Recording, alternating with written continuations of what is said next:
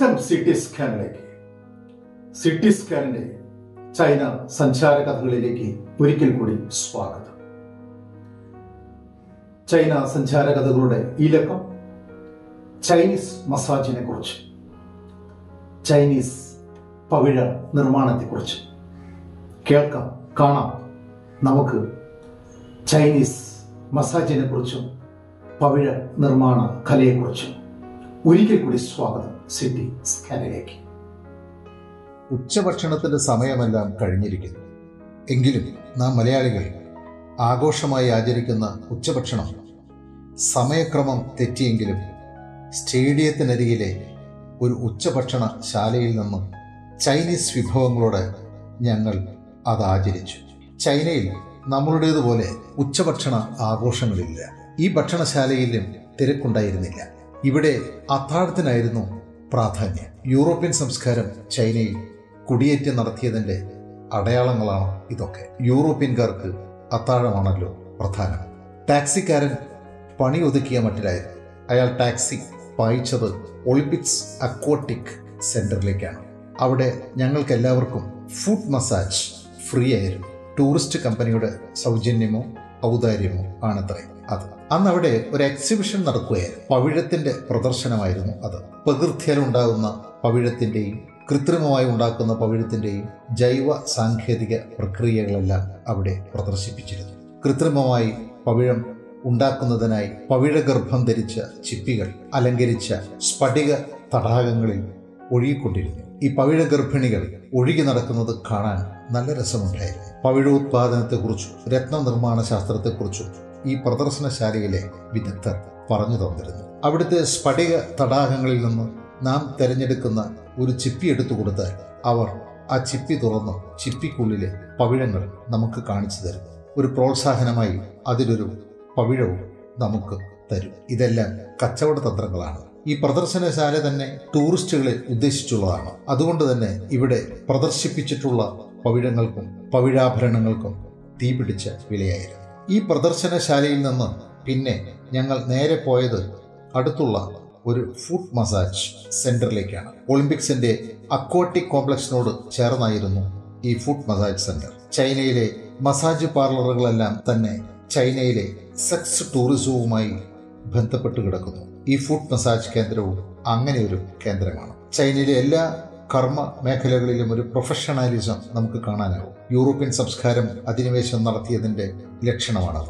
ചെറിയ തട്ടുകടകൾ മുതൽ വലിയ റെസ്റ്റോറന്റുകൾ വരെ വഴിയോര വെച്ചു വണിവുകൾ മുതൽ ഷോപ്പിംഗ് മാൾ വരെയും ഈ പ്രൊഫഷണാലിസം പ്രകടമാണ്. ഈ ഫുഡ് മസാജ് കേന്ദ്രത്തിലും നമുക്കത് കാണാം. ആദ്യം അവർ നമ്മളെ ഒരു മസാജ് മെത്തയിൽ കിടക്കും വന്മതിൽ ചവിട്ടി കാലുകൾ തളർന്ന് നാം അങ്ങനെ വിശ്രമിച്ചിരിക്കവേ ഒരു ചൈനീസ് സുന്ദരി വരും. അവൾ ഇംഗ്ലീഷിൽ മസാജിന്റെ ഗുണഗണങ്ങളെക്കുറിച്ച് വിശദീകരിക്കും. പിന്നെ അവൾ അപ്രത്യക്ഷയാവും. അവളെപ്പോലെ സുന്ദരികൾ വന്ന് ചരണപരിപാലനം നടത്തുന്നതും കാത്ത് നാം അങ്ങനെ ആ മെത്തയിൽ കിടക്കും. ചൈന വന്മതിൽ ചവിട്ടിത്തളർന്ന കാലുകൾക്ക് ചൈനീസ് സുന്ദരിമാരുടെ പരിലാളനം കൂടി ആഗ്രഹിക്കുന്നതിൽ ഞങ്ങളെ തെറ്റു പറയാനാവില്ലല്ലോ. പക്ഷേ ഞങ്ങളുടെ പ്രതീക്ഷകളെല്ലാം തകിടം മറച്ചുകൊണ്ട് ചൈനീസ് സുന്ദരന്മാരാണ് പിന്നെ പരിചരണത്തിനായി എത്തിയത്. പ്ലാസ്റ്റിക്കിന്റെ ഒരു ചെറിയ വട്ടകയിൽ സഹിക്കാവുന്നതിലധികം ചൂടുള്ള വെള്ളത്തിൽ അവർ ഞങ്ങളുടെ കാലുകൾ കഴുകിക്കൊണ്ടിരുന്നു. ഈ സുന്ദരന്മാർക്ക് യാതൊരുവിധ ആത്മാർത്ഥതയും അവർ ചെയ്യുന്ന ജോലിയിൽ ഉണ്ടായിരുന്നില്ല. അവർ യന്ത്രങ്ങളെപ്പോലെ പ്രവർത്തിക്കുകയായിരുന്നു. നിർജീവമായ ഏതോ ഒരു സാധനമായിരുന്നു അവർക്ക് ഞങ്ങളുടെ കാലുകൾ. കാലുകൾ ഒരുവിധം കഴുകി തുടച്ചതിന് ശേഷം സുന്ദരന്മാരും പ്രത്യക്ഷമായി നേരത്തെ പ്രത്യക്ഷയായ ആ പെൺകുട്ടി വീണ്ടും ഞങ്ങൾക്ക് പ്രതീക്ഷകളുമായി എത്തി. അവൾ ഞങ്ങളുടെ കാലുകളിൽ വിരലുകൾ മൃദുലമായി ചലിപ്പിച്ചു. പിന്നെ ചെറിയൊരു പരിശോധനയും. ഞങ്ങളുടെ ആരോഗ്യഫലം പറയുകയായിരുന്നു അവൾ. ഞങ്ങളുടെ കാലുകളെ തടവിയും തലോടിയും അവൾ ഏതോ ദിവ്യശക്തിയുടെ ഉൾപ്രേരണയോടെ ഞങ്ങളുടെ ആരോഗ്യഫലം പ്രവചിക്കുകയായിരുന്നു. ഞങ്ങളുടെ ആമാശയവും കരളും ഹൃദയവും കിഡ്നിയുമെല്ലാം തകരാറിലാണെന്നായിരുന്നു ആത്യന്തികമായ അവളുടെ ആരോഗ്യഫലം. അതിനുശേഷം അവൾ ഞങ്ങൾക്കുള്ള ചില പ്രത്യേക ചികിത്സാ വിധികളും അതിനുള്ള മരുന്നുകളും നിർദ്ദേശിച്ചു. ഞങ്ങൾക്കാവശ്യമായ മരുന്നുകൾ അവൾ പ്രദർശിപ്പിച്ചിരുന്നു.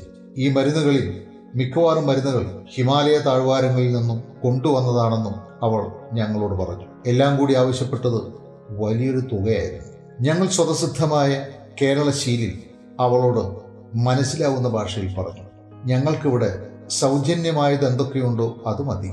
ഇത് കേട്ടതും അവൾക്ക് കാര്യം മനസ്സിലായി. അവൾ പെട്ടെന്ന് അപ്രത്യക്ഷയായി. സുന്ദരന്മാർ വീണ്ടും പ്രത്യക്ഷരാവുകയും എന്തൊക്കെയോ അവർ ഞങ്ങളുടെ കാലുകളിൽ തേച്ചു പിടിപ്പിക്കുകയോ തിരുമ്മുകയോ ചെയ്തു. ഇതിനിടെ അലിയും സിന്ധിയും മയങ്ങിപ്പോയിരുന്നു. സുന്ദരന്മാർ എപ്പോഴോ അപ്രത്യക്ഷരായിരുന്നു. അലിയും സിന്ധിയും ഉണർന്നപ്പോൾ ഞങ്ങൾ അവിടെ നിന്ന് എഴുന്നേറ്റ് പുറത്തു കടന്നു. ടാക്സിക്കാരന്റെ ജോലി ഇവിടെ അവസാനിക്കുകയായിരുന്നു. അയാൾ ഞങ്ങളെ ബീജിങ്ങിലെ കുൻമിക് തടാകക്കരയിൽ വിട്ടിട്ട് എങ്ങോ പോയി. സി ടി സ്കാനിന്റെ ചൈന സഞ്ചാരകഥകളുടെ ഈ ഇവിടെ അവസാനിക്കുന്നു. ചൈന സഞ്ചാരകഥകൾ തീരുന്നില്ല. ഞാൻ വരും. അടുത്ത ലക്കം അതുവരേക്ക് നന്ദി നമസ്കാരം. Good bye.